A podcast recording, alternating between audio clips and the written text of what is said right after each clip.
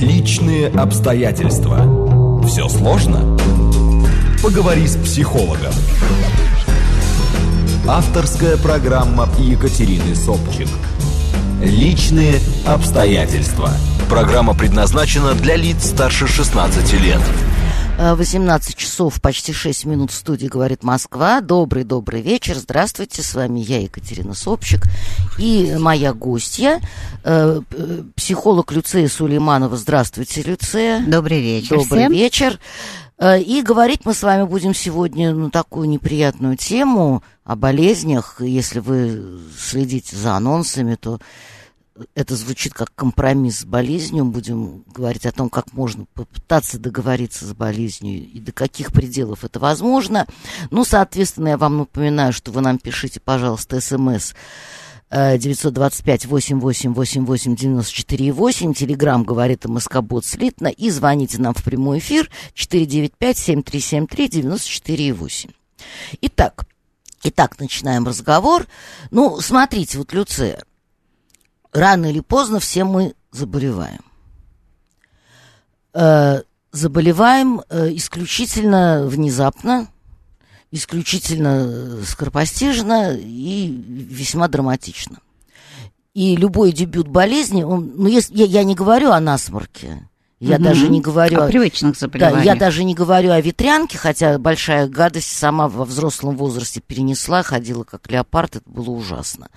Но в любом случае эм, мы знакомимся с этой болезнью, и вот как показывают мои наблюдения, э, два развития события, таких наиболее... Да, давайте пока не будем э, ну, смертельную болезнь брать.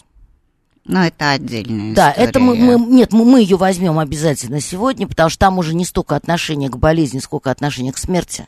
Мгм. Это другая история. И тем принятия вообще Да, процесс. да, поэтому вот в конце мы об этом поговорим.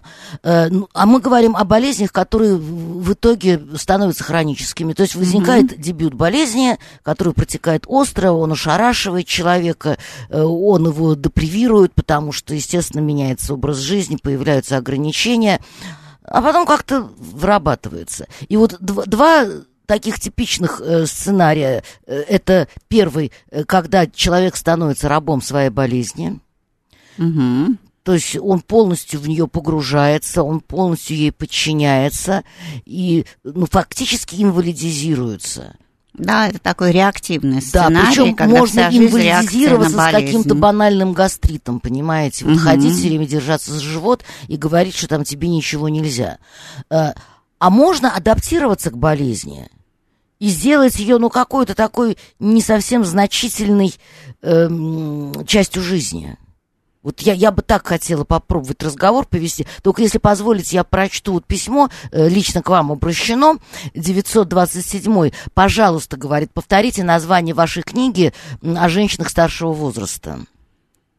Ну, там не только о женщинах. А, Для всех. Она и мужчинам тоже Да, посвящена. да, вот как она называется? Можно На- всё? Напомните. Возраст вдохновения. Можно все, возраст вдохновения. Вот, пожалуйста, Павел, мы для вас повторили. Вот. Э, И теперь, значит, будем... э, э, 757 говорит, вы, вы- это вы будете про разные варианты классики от, от- от отрицания до принятия? Мы, мы про это будем? Или что-нибудь пооригинальнее придумаем? Мы будем об экстравагантных методах объединения с болезнью, романа с болезнью и отказа от болезни. Вот так вот, 757 Вы хотели нас поймать на банальщине, а мы вам вот так вот ответили. Э, ну, хорошо, давайте тогда сначала поговорим о том, что происходит, когда человека болезнь порабощает. Если можно, может быть, даже какие-то примеры, вот, с которыми вам приходилось сталкиваться, то есть именно как психологу, то есть к вам приходят уже, видимо, с последствием вот этого неблагоприятного знакомства с болезнью. Да, люди очень часто приходят, и часто пациенты в клинике неврозов, когда мы работали в тесном контакте, отправляли к нам именно, но не потому, что у них были какие-то невротические заболевания, а именно потому, что была фиксация на обычных заболеваниях очень сильная. Ну, примером может взять любая там болезнь, например, связанная э, с гастроэнтерологией. Все эти истории, ну, я не беру психосоматику в варианте там какого-то функционального нарушения кишечника или еще чего-то, да, а вот проблемы, связанные действительно с нарушением пищеварения. Понятно, что организм очень тонко настраивается на то, как ты воспринимаешь себя вот в этой ситуации болезни. И если ты находишься в такой ну, чуть ипохондрической, то есть фиксации на болезни, ты начинаешь прислушиваться, что у тебя происходит. Ты с утра встаешь, и ты ощущаешь, что у тебя больше кислоты, или меньше кислоты. И ты думаешь о том, что тебе надо выпить из лекарств. И ты думаешь да. о том, за полчаса или за 40 минут до э, принятия пищи. Причем это уже не еда, а это принятие пищи. пищи это до акт, первого приема. Акт первого приема пищи. Мы, конечно, над этим немножко посмеиваемся. Простите, э, в этом нет никакого цинизма. Э, просто, ну, действительно, над какими-то вещами надо стоит иронизировать. Ну, это и звучало... Причем, какой это будет первый прием пищи? Там, да, вот э, какая это будет каша, там, с чем она ну, будет? в соответствии с той диетой, которую часто больной назначил себе сам, потому что у людей две э, тенденции. Одна тенденция – это постоянно нарушать ограничения, которые им дают врачи, а потом расстраиваться по поводу что того, сорвался. Что сорвался, и есть два варианта дальше. Наказывать себя за это очень жесткой диетой, ну, потому что организм так реагирует. Или а, на следующий день рассказывать себе, что это ерунда, ничего страшного не случилось. Но эти нарушения происходят постоянно – потому что человеку очень сложно вообще жить в режиме ограничения. Это вторая С одной история. стороны, а с другой стороны, там наверняка еще срабатывает э, некое сопротивление именно болезни. Я не хочу ей подчиняться, я не хочу быть ее рабом, я не хочу под нее подделывать свой образ жизни. Да, и это очень часто именно мужская стратегия или mm-hmm. стратегия активных, самостоятельных женщин, которые ни в коем случае не хотели бы от кого-то зависеть зависеть и от болезни в первую очередь. Угу. Ну, еще это связано, честно скажу вам, как ни странно, это связано еще и с уровнем обеспеченности человека. Чем больше у человека возможности расслабиться, тем а, больше, ну, понятно, что нужен психотик определенный, но все-таки уровень обеспеченности и возможность какое-то время дать себе полный отдых, работать Подождите, мало. Я, я правильно вас поняла? То есть если человек обеспечен, он, например, может съездить э, на выходные в Альпы покататься на горных лыжах, и тогда он легче принимает пищевые ограничения. Это один позитивный вариант, угу. а там есть второй негативный вариант. Он поедет в Альпы, у него там изменится... Напьется глинтвейна. Да, у него, естественно, изменится давление, потому что ему не надо на такую высоту, а желательно покататься где-нибудь в Болгарии. Угу. Вот. И в этой ситуации он а, будет э, немножко кокетничать своим состоянием. И после этого, после того, как он три дня отдохнет, он две недели не будет... Будет восстанавливаться. Будет восстанавливаться. Отдохнули мы хорошо, только да. устали очень. После отдыха. Угу, угу, угу. Вот. Это а, означает, что просто э, очень часто мы говорим с такими э, моими клиентами, мы никогда не называем пациентами наших прекрасных клиентов. Угу. Мы говорим с ними о том, что на самом деле действительно организм ему ставит стоп на какие-то вещи, и, в общем-то, это либо период научения терпению, ну, то есть это такая внутренняя учеба для него, для человека. То есть болезнь как некий учитель. И если человек подобную стратегию... Дисциплине прежде всего, да? Дисциплине, принятию различных сценариев жизни, умению гибко реагировать на меняющуюся ситуацию. Вот. А очень часто люди, которые... Потому что для многих людей болезнь – это ведь и потеря статуса в том числе. То есть это ведь история, что ты уже не можешь жить как вчера, и ты отличаешься от других людей, потому что ты ну, несколько хуже них.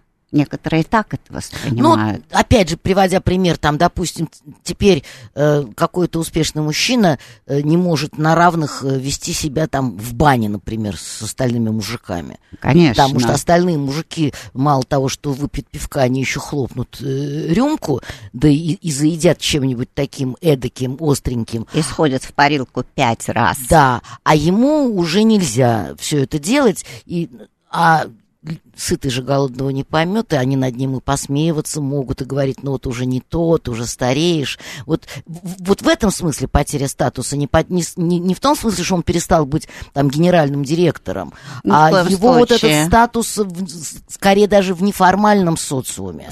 Статус в социуме как э, представителя, ну, именно биологическая составляющая, такая самцовость, Мгм. такая способность быть мужиком.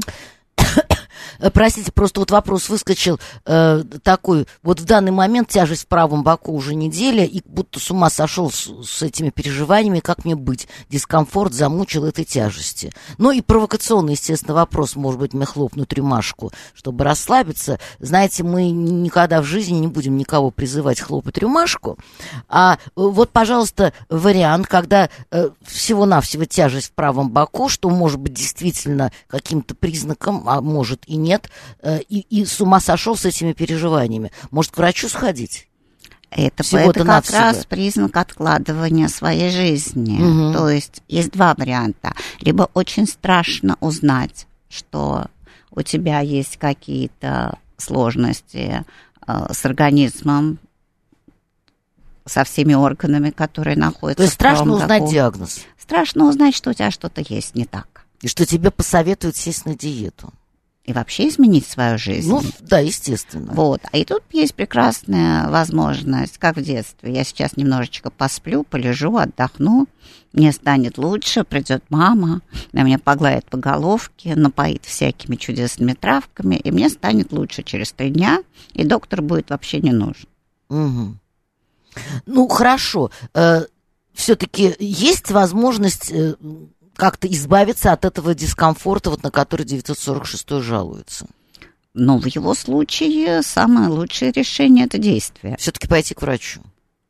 Сделать УЗИ и точно знать, И что понять, у тебя. чего, да. Потому Вполне что возможно, тогда ты страшного господин совсем даже. своей болезни, а не болезнь твой господин, потому что у тебя что-то болит, ты не понимаешь от чего, а это ну, на твоем состоянии отражается. Но там есть еще и вторая причина. Возможно, там же есть еще вторичные выгоды. Возможно, зачем-то нужно быть вот в этом вот состоянии раскачки для семьи, либо для общения с кем-то. Потому что когда у тебя где-то что-то болит, тебя можно оправ... ты себя можешь оправдать тем, что ты где-то раздражен, на кого-то сорвался. Чего ты не сделал. Чего ты не сделал. И вообще ведь э, вот один из вариантов это э, ну, болезнь как образ жизни. То есть с этого момента я теперь занимаюсь исключительно даже не собой, не своей жизнью, не, не собой любимой, а своей болезнью. Я высчитываю таблетки, я высчитываю там, я не знаю, калорийность или, допустим, там кислотность каких-то продуктов. Ну вот мы как-то на желудке сейчас сосредоточились, Да, да, да, да, как да. на таком примере. Я зациклена на том, чтобы там вовремя есть, э, дробное питание, э, отмеривание вот этих вот дозировок. Э, я куда-то не пойду лишний раз, потому что я нарушу Меня режим. соблазнят. М, Во-первых, меня соблазнят, во-вторых, э, во- вообще нарушать режим нехорошо. В- В-третьих, эм, ну как бы я тогда выхожу из этого ритма подчинения болезни, а уже же вошла и Мгм. нашла какой-то свой комфорт, свою зону комфорта в этом. То есть все, теперь вся жизнь ради этой болезни. А уж я не говорю о том, что я чего-нибудь там не подниму, э, куда-нибудь не добегу, кому-нибудь не помогу. Я ж больной человек, ребята, держите меня четверо. А всего-навсего какой-нибудь гастродеуденит. Ну, причем в стадии ремиссии. В стадии Я не говорю, ремиссии. когда у человека острый приступ. Нет, нет, нет, а именно вот в, в стадии ремиссии, но у меня же это есть, да, у меня желудок. И ты постоянно об этом думаешь. Еще рассказываешь всем. Рас- рассказываешь всем, это вот, вот это, вот это, это, это, это просто убийственно, это просто кошмар, а, когда человек подробно тебе рассказывает, что вчера меня тошнило, стул у меня был такой-то. Причем вы... не самому родному человеку он может это все рассказать. Но ощущение, что все люди живут в поликлинике mm. и сидят на приеме у врача. Но на самом деле очень часто бывает, что человек, вот если вы откроете некие соцсети, сейчас же стало просто модным находить у себя какие-то болезни, но не такие банальные, как гастрит. Так. Вот. А... Сифилис? Но в этом как-то не признаются, легко лечится. Хотя сифилис давно устарел легко уже. Лечится. Да, он перестал быть ну, интересным. Ну, когда-то туберкулез был признаком тонкой душевной организации. Чехотка, конечно, да. чехотка, да, это Потому да. что плохо неизвестно было, как лечить, mm. потому что это был... А сейчас что модно? Сердце? Uh, нет ну, все-таки банально. Да. Сейчас модно аутоиммунные заболевания. Господи помилуй по последним э, этим рейтингам в соцсетях модны аутоиммунные заболевания. Потом появилось же много э, фильмов и сериалов, связанных с врачами, которые, кажется, ну, да, ориентированы на то, чтобы расширять информацию mm. об этом. Информация очень расширена, потому что берут самые экстравагантные случаи. И люди с огромным удовольствием делятся особенностями, которые у них есть. То есть кокетничают. А невроз, вот это модно сейчас или уже тоже прошли мы эту Нет, стадию? Нет, истерия у нас вот раньше это все-таки была понятная история, это был признак твоей женственности, mm-hmm. это был признак того, что там же была какая логика, что матка испускает какие-то пары, и они делают женств... женщину особенно Еще женственной, более жен... и она падает в обморок. Mm. И девушки с завистью читали, как это у нее происходило, что она не выдержала его слов и упала в обморок тут же. И не понимали, как у них этого не получается так естественно и красиво. Вот, вот жалко хоть бы раз попробовать. Э, Но ну, смотрите, 524, который зовет себя любитель Бродского, говорит, мне 29 лет, ДЦП, гастрит, артроз, респираторные проблемы, проблемы с сердцем, повышен сахар. И что? Ну, есть и есть. Принимаем и учимся жить. Жить, а не подстраиваться под болезни. Работаю, путешествую, просто стараюсь жить как все. Но есть одно но. Самое большое но – принятие тебя такого обществом. И даже отсутствие чего-либо, допустим, девушки, может быть плюсом меньше переживаний. Главное успокоиться, контролировать и не париться. Ну, на самом деле... Оптимистичненький это такой очень взгляд. оптимистично. А я достаточно много работала с детьми с ДЦП, и мы занимались с ними ипотерапией. Ну, такая, такая, такой был способ э, дополнительной помощи э, деткам, которые растут с таким заболеванием. И я хочу сказать, что взрослые люди, которые во взрослом возрасте имели какие-то ограничения и получили такой диагноз, то там получается ситуация, что это действительно очень сложно, потому что когда человек заметно, что он другой, чем все, вот в этом проблема. Этот диагноз заметен. Ну, ну ДЦП может, трудно скрыть. Конечно, может, от гастрита. При, при этом ты человека можешь знать и знать, какой он был до этого, когда он не болел, и вдруг резкая какая-то ситуация там, и вдруг у него резко развивается заболевание, и люди, конечно, вот видно, как люди относятся. Ну, это я говорю про среду, где люди с позитивом относятся друг к другу, то есть они начинают медленнее идти рядом с ним, угу. они начинают постоянно оглядываться и те люди, которые до этого были спортсменами для них это очень тоже дискомфортное состояние. Они говорят, вы знаете, мы чувствуем себя немножко очень сильно инвалидами, гораздо больше. Ну да, при нем уже не побежишь в горку. позволить, угу, да. Угу, угу. И вот эта история, что э, люди признавались, это к тому, как относится общество, что люди стали меньше общаться, потому что они чувствуют себя избегать некомфортно. Начинают, начинают да. избегать, чувствуют себя слишком здоровыми на фоне этого человека. И они вроде бы хотят пригласить на каждый праздник, но вот на этом празднике говорят несколько слов и тут же убегают чтобы не, ну, не было мучительно больно от того, что... И вторая тема, у нас люди не обучены тому, как разговаривать с, с больными, больными, которые, как им кажется, очень сильно страдают. А как с ними совсем... надо разговаривать? Да, о всех позитивных вещах, но ведь это же выглядит несколько искусственно, согласитесь. Там вы сидите вся какая-нибудь зеленая, перекошенная, и я бодренько буду говорить, Люция, вы посмотрите, какое сегодня солнце, какой сегодня чудесный прошел дождь, не правда ли? Чудное лето. И вы думаете, ты идиотка, что ли, старая? Чего ты улыбишься? Там, там же говорят не об этом. Там же вы пришли на определенное место. Допустим, это общая компания – вы будете заниматься общим делом, вы хорошо знаете это дело, если вы этого человека хорошо знаете. Mm. Первая история, безусловно, ты начинаешь у него узнавать, как у тебя дела. И ты выслушиваешь весь этот рассказ о том, что... Но люди более менее зафиксированы на своей болезни. Они говорят, стало гораздо лучше, я уже лучше езжу, если он занимается ипотерапией я чуть быстрее хожу, я научился делать то-то и вот это. Сегодня буду выступать. И это очень радует тебя, у тебя как бы от, а, отлегает внутренне, uh-huh, uh-huh. потому что ты видишь рядом с собой человека, с которым не надо будет весь вечер разговаривать о его болезни. А и с этим человеком очень комфортно взаимодействовать, потому что дальше с ним можно разговаривать о том, нравится ли ему еда, которая сейчас будет. Ну, самые общие темы. Рассказывать про своих детей и, и, и прочее, и прочее. Конечно. Но вот Денис спрашивает, а если ты уже знаешь, что болит и как это лечить, то есть сходил к врачу, да, но боишься или стесняешься лечения, потому как врачи очень любят в наш век ругать пациента. Ну, это вообще с чего вы взяли? Что же вы, батенька, все так запустили? Вы же не маленький ребеночек. Ну, мне кажется, это только определенная какая-то Поменяйте оператора. Врач это человек. Вы можете выбрать врача, который нравится вам больше. Ну, для этого, э, для этого даже не надо идти ни в какое платное заведение, просто э, важно по нашему же полюсу пойти к другому врачу, который этим будет заниматься. Ну, а потом история запустили, она... Вы же можете отшутиться ну как вот шутиться, когда тебе говорят, о, какой же вы безответственный человек, как вы относитесь к своему здоровью? Вы говорите, доктор, какой вы ответственный доктор. Мне так приятно, что вы заботитесь не только о том, что мы сейчас будем делать, но и о всей моей жизни до этого.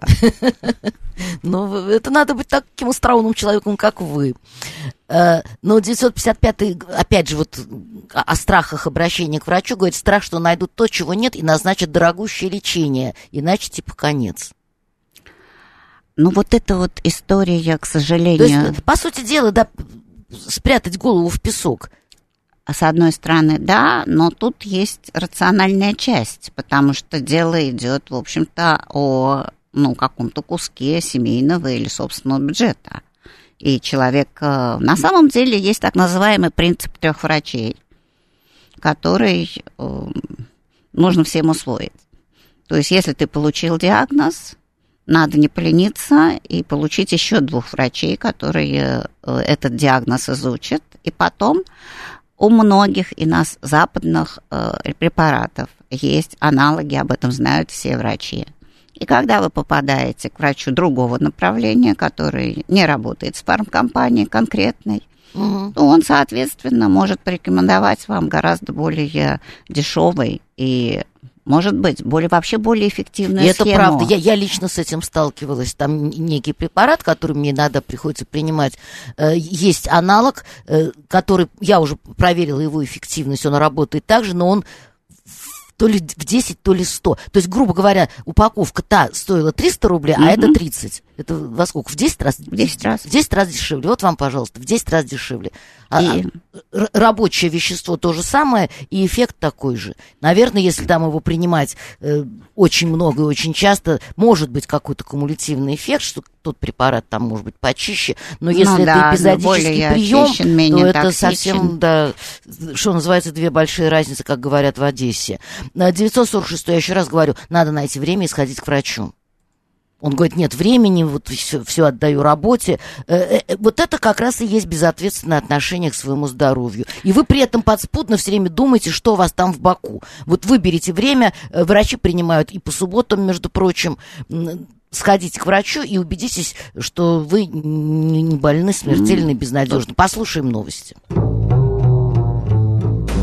Авторская программа Екатерины Собчик «Личные обстоятельства».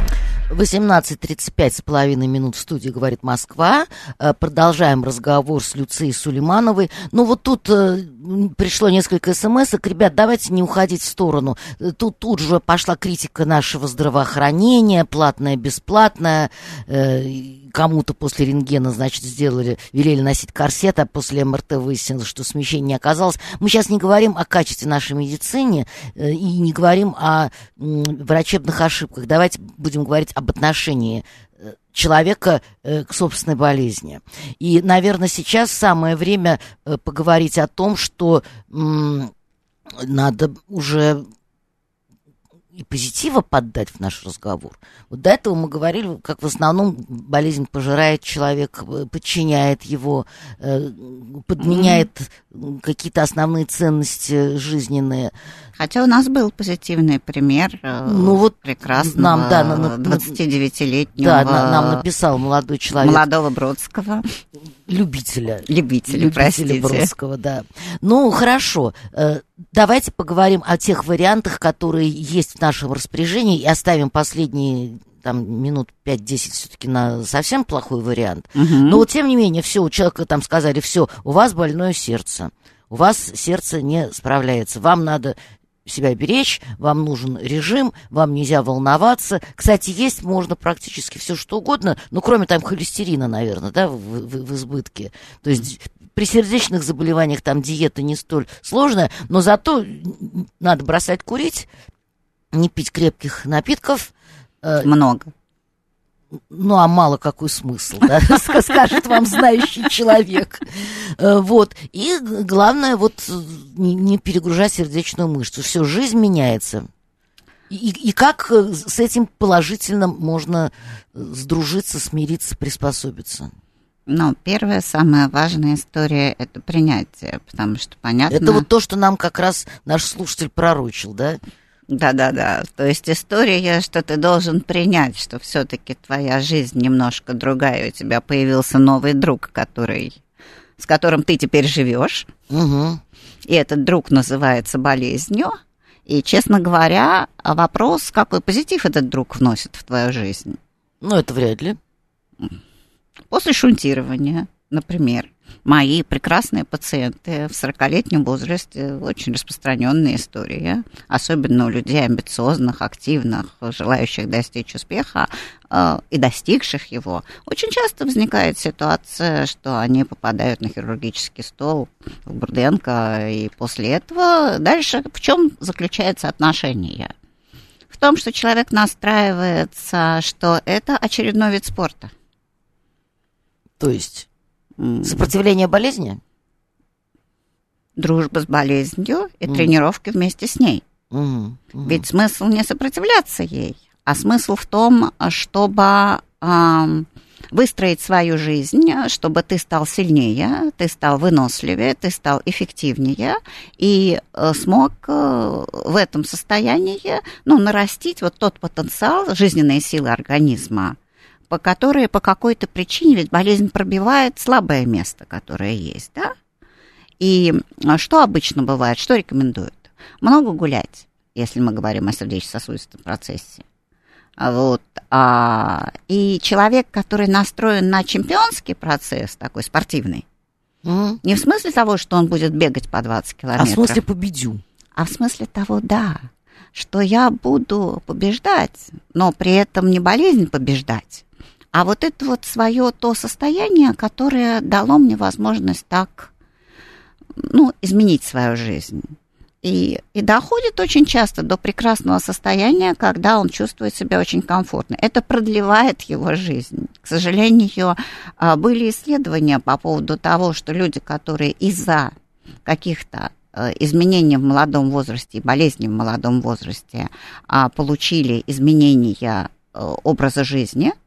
В результате они выбрали здоровый образ жизни, угу. ну, по возможности здоровый, без излишеств и без орторексии. Угу. Вот. А у них длительность жизни больше, чем, допустим, генетически у, ну, у их родителей, понятно, но больше, чем они себе сами предсказывали, потому что понятно, что мы ориентируемся на определенный возраст, который нам задает либо родительская схема, либо мы представляем, что к какому-то возрасту мы все закончим, угу. и, в общем-то, пора уже ну, будет ходить. Можно найти хоть что-то хорошее. Во-первых, хорошее то, что ты все-таки живой, то, что ты все-таки э, имеешь какие-то возможности, у тебя нету полного ограничения, э, ведь э, в конце концов можно себе э, сказать, что ограничения возникают у человека не только в связи с болезнью, ограничения могут возникнуть там, в связи с религиозностью, в связи с тем, что женился и жена не разрешает там не знаю, пить пиво с друзьями. Мало ли, родился ребенок, появились какие-то ограничения. ограничения да, жизни. Поэтому Болезнь это не единственное обстоятельство жизни, э, которое нас ограничивает. Давайте звоночек примем. Да, слушаем вас. Алло, добрый вечер. Алло, здравствуйте. Здравствуйте. Меня зовут Максим. Да, Максим, здравствуйте. Ну, я, я, сам, я сам врач в прошлом. О, расскажите. И, знаете, видимо, я насмотрелся много, угу. начиная с морга, кончая скорой помощью и остальным. И вы знаете, я понял, что дело не в болезни, а в отношении к болезни. Да, мы об Потому этом что... говорим. Угу. Да, потому что, э, ну, мы все смертны, это понятно, да, что вечно жить не будем. И качество жизни важно, потому что иногда человек сталкивается э, с какой-то мелочью, вот, с точки зрения врача, а для него это трагедия. И тогда я таким людям показываю, ну, допустим, инвалида, угу. у которого там нет чего-то, и человек понимает, что ему-то хорошо. Угу. Вот. Понимаете, в чем дело? Важен этот настрой. Ну, надо быть это философом, а не истериком. А так, э, ну, это зависит, на самом деле, от, от внутреннего развития, потому что вечного-то ничего нет, это понятно. И более того, желательно посмотреть на свою жизнь с точки зрения, если бы ты жил вечно, тебе было бы просто скучно. Спасибо, спасибо большое, Максим. Ну да, конечно, если у тебя всего-навсего сломан мизинец, э, посмотри на человека с ампутированной кистью. Который с этим живет. Который с этим живет и справляется, еще участвует там в каких-нибудь паралимпийских играх по бильярду, например. А у тебя временный процесс. Да, так что, ну вот э, э Алхо-буддист, по-моему, написал, случился однажды беспорядочный половой контакт, полгода потом спокойно спать не мог, все думал, что болен всей Венерой, что только существует. В итоге сделал, сдал анализы, полгода не сдавал анализы человек, представляете? Вот это, это то самое одеяло, под которым он сидел с головой, да? В итоге сделал анализы чист как слеза и как заново родился. Мне кажется, паника и страх убьют быстрее, чем любой ВИЧ. Удивительно, но у вас очень выносливый организм, если за полгода, ну, полгода вас вы паника выдержали. не убила, да. Хотя, с другой стороны, э, вы же не, не, так сказать, с Луны свалились. Вы же понимаете, что за полгода уж ваша Венера бы расцвела полным цветом и дала бы о себе знать. Но иногда есть настрой на то, что ты хочешь проверить свою выносливость и свою способность вытерпеть и пройти определенные испытания. И, к сожалению, это вот та установка, которая тоже часто бывает у людей. И они именно поэтому откладывают посещение врачей, они изучают сайт. А вторая приятная установка – стать себе самому врачом читать э, бесконечную ну, информацию вот это вот совсем в интернете. нехорошо. Это совсем, ну, потому что можешь найти какую-нибудь похожую по симптомам болезни, лечить себя вообще от другого. Ну, это же классика, болезнь третьего курса, когда болезнь все студенты курса, конечно. находят. Да. И сейчас есть новое заболевание, а, киберхондрия связанная с тем, что как раз то, что ненавидят все врачи, врачи ненавидят интернет за то, что э, пациенты бесконечно перепроверяют их назначения, угу, угу. и самое главное, находится большое количество времени на сайтах, где очень много людей рассказывает о негативных последствиях и Такого создают лечения. у них в голове mm негативный сценарий развития твоей жизни. mm Потому что, ну, например, возьмем детский диабет. Сначала, конечно, у родителей шок, когда выясняется, что у ребенка детский э, что у ребенка диабет, и понятно, что это болезнь на всю жизнь, и она накладывает много ну, серьезное достаточное количество, серьезные да. ограничения. Но так как медицина ушла далеко вперед, и вот эта вот история, когда ты э, периодически делаешь себе анализ, и потом после этого, вот у меня была клиентка, из, эм, которая, которая обнаружила этот диагноз в три года, а к 20 годам она была как раз студенткой, и это было совершенно очаровательно, потому что в процессе нашего диалога на группе она говорила, извините, мне нужно немножко позаботиться о себе. Все знали, что у нее диабет. Она выходила, угу. вот. А один раз я видела это, как это происходит в кафе у нас на обеде. Она так непринужденным жестом, чуть-чуть приподняв юбку, прямо колола себе шприцем э, в бедренную мышцу угу, угу. этот препарат – потому что до этого выяснилось, что все изменилось. Да, я понимаю, что в этом был элемент кокетства, потому что, конечно, ну, уж лучше вся так. группа восхищалась. Да, уж лучше вот. так, конечно. Но вы не представляете, насколько это было грациозно. И какое... И, и она жила совершенно полной жизнью, четко понимая, что как наступает момент ограничений, ну, у нее уже был, была выучка, четко момент ограничений, она переставала что-то есть, она прям сразу говорила, вот это, вот это, вот это мне, ребят, нельзя, отберите от меня подальше эти тарелки, и все, больше, пожалуйста, об этом не говорите, потому что я буду замотаю ну, вас то есть просто сделав, сделав это какой-то неизбежной частью своей жизни, человек перестает на этом фиксироваться. Она сделала это фишкой. Угу с помощью которой э, привлекал внимание молодых людей, как маленькая собачка у мужчин. Да, поняла. Еще звоночек давайте примем, хорошо. Да, здравствуйте. Алло. Добрый, Добрый вечер. вечер. Меня зовут Светлана. Да, Светлана. А, вы знаете, я всегда слушала вашу передачу. Сейчас я с большим удовольствием, тем более вашего гостя. Я немножечко поведаю э, так истории. Слегка, слегка. А я познакомилась с человеком, я одинокий, сама одинокая. Он вроде бы, то, не вроде бы, а точно тоже. Но наше знакомство началось с того, что как раз по вашей теме. Он меня на, стал, как сказать, посвящать свои болезни. И вот постоянно мне рассказывает, что он делает. И вот какие там процедуры. И вот нам бы встретить, как, как, какое состояние здоровья сегодня – удовлетворительное. Ну, а, Светлана, если можно, чуть полаконичнее, ладно? Так. Ну, вот угу. к тому, что э, э, он все время говорит о, как, о болезнях. То у него ухо, то у него невралгия. Вот, может быть, мне как-то ему помочь или вообще отойти от этого человека. Да, или спасибо, спасибо большое, Светлана. Да, ну, советовать вам отходить от человека или нет, мы не вправе и не смеем. А сколько ему лет, Светлана? Она уже ушла. Но ага. судя по голосу, наверное, это не, не совсем юные люди. И, наверное, все-таки элементы похандрии присутствуют. Если О, то одно, то другое. Безусловно. Очень часто наблюдаем у молодых людей, романтически настроенных, а, молодые мужчины меланхолического склада тоже любят рассказывать о заболевании, и его хорошо бы переключить на какие-то романтические истории, связанные со спортом или еще с чем-то. Это мы когда говорим о молодом мужчине. Да, если, если получится, разумеется. Но если не получится, надо думать, хочу ли я с этим жить всю жизнь. Это уже второй вопрос.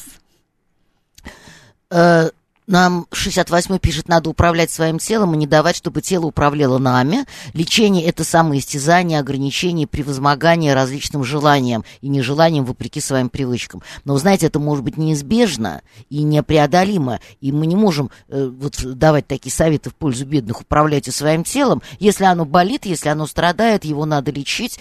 И вот эти ограничения э, мы же понимаем прекрасно, что врач – это человек, который поставлен на охрану вашего здоровья. Мы сейчас не будем какие-то негативные примеры обсуждать, но врач, он знает, что если у вас больное сердце, вам не надо бегать спринтерскую дистанцию, э, если у вас э, желудочно-кишечный тракт, значит, это определенные требования к питанию. Если у вас проблемы там опорно-двигательного аппарата, то это там должна быть какая-то гимнастика обязательная. И, и это не... Что сказать, я не буду, пусть тело само.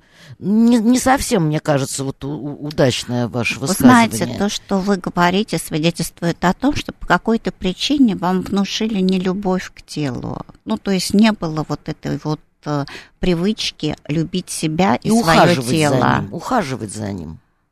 Да, совершенно верно. Потому что боль – это наш помощник. Боль помогает нам узнать, что у нас где-то что-то не так, для того, чтобы быстро это исправить. Угу. Чтобы не запустить, что называется. Это изобретение природы, которое заботилось о нас, чтобы мы могли найти мамонта и получить удовольствие от секса. Какая прелесть. Ну, слушайте, несмотря на такой милый заход, я вынуждена вас обратить э, к более печальной стороне вопроса, потому что осталось мало времени. Все-таки вот все, да, есть диагноз, и это диагноз приговор. Э, это бывает, хоть и говорят, что там надо верить до последнего. Э, я лично, к сожалению, знакома со случаями, когда все было понятно, и когда прогнозы врачей сбылись прямо буквально. Вот сказали там полгода, и это, это было полгода. Хотя другой врач говорил, нет, давайте там бороться, тра-та-та. То есть все, вот сказали, у тебя какая-нибудь ужасная форма, там онкология, э, очень агрессивные клетки, не умеем их еще лечить, и, в общем, путь в одну сторону – но да, при плохо этом... изучено, можем дать попробовать новый препарат. Да, да, взять вас в экспериментальную группу, но ничего не, не, не можем обещать. Там двум человекам всего помогла из, из ста, например. Вот все, слово сказано. Э, с этим еще придется какое-то время жить. Ну, обычно срок назначают, обычно люди всегда спрашивают, сколько мне конечно, осталось. Конечно, конечно, и приблизительно его назначают, ну вот случай, о котором я рассказываю, там было действительно прям попадание. Э, и вот э, как, я даже не знаю, как слово подобрать, наименее болезненно, наименее трагично, наименее драматично можно прожить то время, что осталось. Опять же, у меня есть пример перед глазами. Я могла бы рассказать, но мне хочется, чтобы вы дали какие-то общие рекомендации, а не, не частный случай, с которым я столкнулась. Знаете, людям всегда хочется надеяться на то, что, безусловно, это врачебная ошибка, поэтому изначально они начинают перепроверять информацию, и тут начинает работать принцип трех врачей, и даже больше. Ну, хорошо. Вот, то да. есть этот этап нужен обязательно для того, чтобы человек вжился в ситуацию, что это происходит. Вторая тема, он видит, что это происходит со многими, и этот, э, эта ситуация, это, в общем, некий, это некая подготовка к уходу из жизни. И у каждого человека, в принципе, есть определенный сценарий, как он хотел бы уйти из жизни. Он не всегда это знает. Не всегда осознает. Да, не mm всегда осознает. mm И очень важный момент а, для того, то есть здесь, конечно, очень полезна помощь либо близких, но им тяжело очень в этот момент и они могут вызывать в вас больше драматизации, чем вам нужно. И... Ну что значит больше, чем нужно? Каждый, что называется, старается в меру своих сил, в меру своей эмоциональности. А, проблема такая, что, например, близкий человек, возникает иногда ситуация, что э, родители, узнав о, о, о близкой смерти ребенка, это же ужасная ситуация. Да, чудовищная. Вот. И они настолько, они не могут сами справиться. И поэтому э, очень часто видишь, когда там мама с ребенком приходит на прием, уже понятно, что они хотят э, пройти какой-то путь. Вот. И понятно, что вот я всегда прошу, чтобы мама приходила отдельно, помощь нужна ей ребенку в этой ситуации, мы можем с ним позаниматься арт-терапией, мы можем поговорить о том, как ну, ну и ребенок вряд ли в полной мере осознает, он не может что с ним происходит. Конечно. Ты можешь только, ну, как-то переключать его на что-то, смотреть, нет ли у него каких-то вот этих вот э, ипохондрических фиксаций, хотя о чем тут говорить. Э, уже никакой фиксации быть не может, потому что дети, кстати, часто очень э, неплохо реагируют на подобные вещи, потому что они их не понимают. А вот взрослые, и когда мы говорим не о родителях, а говорим о близком человеке, он очень часто может драматизировать ситуацию, потому что он уже пережил ваш уход – Угу. И ведет себя так, вот как знаете, иногда в больницах наблюдаешь, да, и ведет себя так, как будто ты, тебя уже нет, а он переживает свое горе. И это очень, то есть я сейчас обращаюсь к То тем, есть это такая рядом. защитная реакция. Да. Что, ну, ну, грубо говоря, скорее бы ты уже ушел по-настоящему, потому что, ну, все равно уже все понятно. Да, вот, потому вот, что я не могу больше этого терпеть. Я не могу это терпеть, все идет к тому, к чему идет, и, соответственно, я с этим не готов справляться. И поэтому, например, а, в тех же онкологических клиниках, что у нас, а, что, допустим, в Израиле, который очень эффективно работает э, именно с психотерапевтической поддержкой, угу. там очень позитивный настрой в самом процессе. То есть люди понимают, что это произойдет, но а, они обсуждают хорошие моменты сегодняшнего дня. То есть они рассказывают, на психотерапевтических группах обсуждают, что они стали хорошо чувствовать, например, как пахнет воздух. Угу. Или какой у них активный доктор, который делает им э, Или какой красивый процедуры. вид из окна. Какой красивый вид из окна. Или как им повезло, что они... Да-да, что у них комната, из которой такой именно Видно вид. море, например. Да. Угу. И вот эта история... Э, дело в том, что все ощущения обостряются в, вот в этот вот период. И, в принципе, э, у меня была одна дама, которой была отмерена, но так было непонятно. Но понятно, что она надеялась на больший срок, но это было где-то год, как у клиентки. И мы с ней работали, и вот она была удивительно позитивно настроена, и, наверное, она соблюдала все наши правила, которые мы рекомендовали. То есть общаться с позитивными людьми которые были что в клинике, что вокруг нее там со своими друзьями, которые были достаточно корректные. Второе, а, получать удовольствие от природы, от чтения, от всего, что вы любите. И самое последнее правило – это занять себя своей программой а, ну, подготовки к уходу. Кто-то хотел облегчить близким метод, этап последнего прощания с ним, то есть расписывал, как бы он это хотел, угу. и так далее, и так далее. Это все вещи, вот это вот продумывание ритуалов, они очень хорошо подготавливают тебя к тому, что это определенный Рубикон, и что это очень достойная история, которую ты можешь контролировать сам. А для этого ты должен объяснить, как что и каким образом ты хочешь получить. Вот фиксация на этих трех вещах, она очень помогает э, пройти этот последний этап с комфортом для себя. Ну, наверное, не с комфортом, а может быть сказать так наименее травматично. Или, или вы настаиваете на слове комфорт? Можно добиться некоего комфорта, потому что человек, он немножечко здесь и немножечко не здесь. Потому что, конечно, очень многие задачи по жизни у него отпадают в этот момент, зато он начинает ну, больше думать о каком-то вечном в том числе. И, конечно, хороша поддержка специалистов, потому что в этот момент очень много хочется разговаривать.